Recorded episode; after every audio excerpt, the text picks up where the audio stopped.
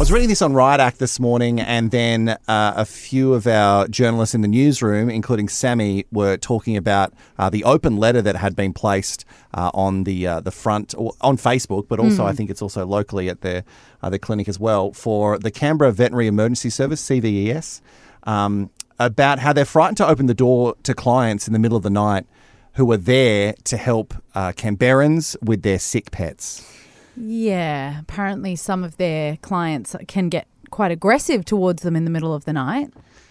It's, the whole thing has blown my mind. Yeah. I get that you're stressed and I get everything, but when a business is having to write things like this, who's there to support you, this is part of it, and it's very long.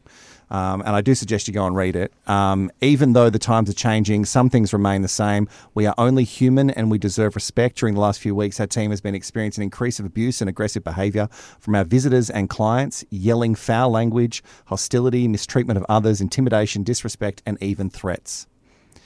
They've had to go through it all. For some people, this behaviour is a way of relieving their own stress, but we fear that the impact of this is not fully understood.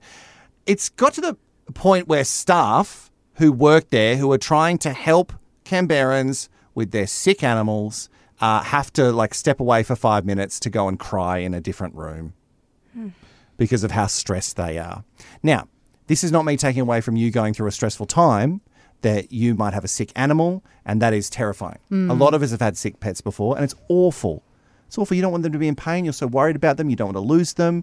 But if you've taken them to a service like this, and it- Especially one that runs as an emergency service. There are so few around. They're Well, that's what they're doing saying. something so good for people who have to take their pets in so in si- the middle of the night. Yeah, CVES believes that part of the problem is due to the economic climate where there's fewer vet clinics available to offer out of hours care in Canberra, which means they're left with the brunt of the emergencies. But there's nothing, just like a hospital, Yeah. there's they're not magicians. No doctor or vet is. No. And you can't then abuse them and make them feel terrible um, because they're trying their best. Or they can't get to you as quick because there's a backlog of people. Yeah. I just, I'm so confused by this. It seems to be like an unfortunate reality of a lot of places at the moment too, with the abuse that people. I see signs like this up in a lot of government services Yeah. and restaurants, and the fact that even in a vet where they're trying to fix and help your sick animal, Yeah. That you're going to abuse them. It's I don't know where manners have gone. And I get everyone's stressed. Cost of living is rising. Uh, there's a lot of stress on the world. I think we're all a bit sort of uh, after COVID. I think a lot of us have fully recovered after that. It was a big thing for us all to go through. But yeah, you cannot abuse people who are trying to help you. Now, I get it. Sometimes you can get to a place and someone is rude to you and you think, how did you get a job? but I've been to this particular, and you've been to this. I've been here before, Place yeah, before. when I used to live in Gungahlin. This was Channy's vet.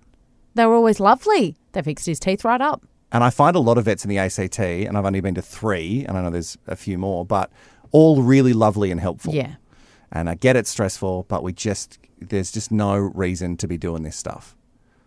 Anyway, Dad will go and take a seat. Show some support over at Canberra Vet- Veterinary. Oh, I can't say that word.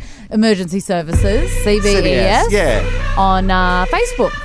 And say, you're doing a great job. Yes. Thanks for helping me with my dog, who was a real pest.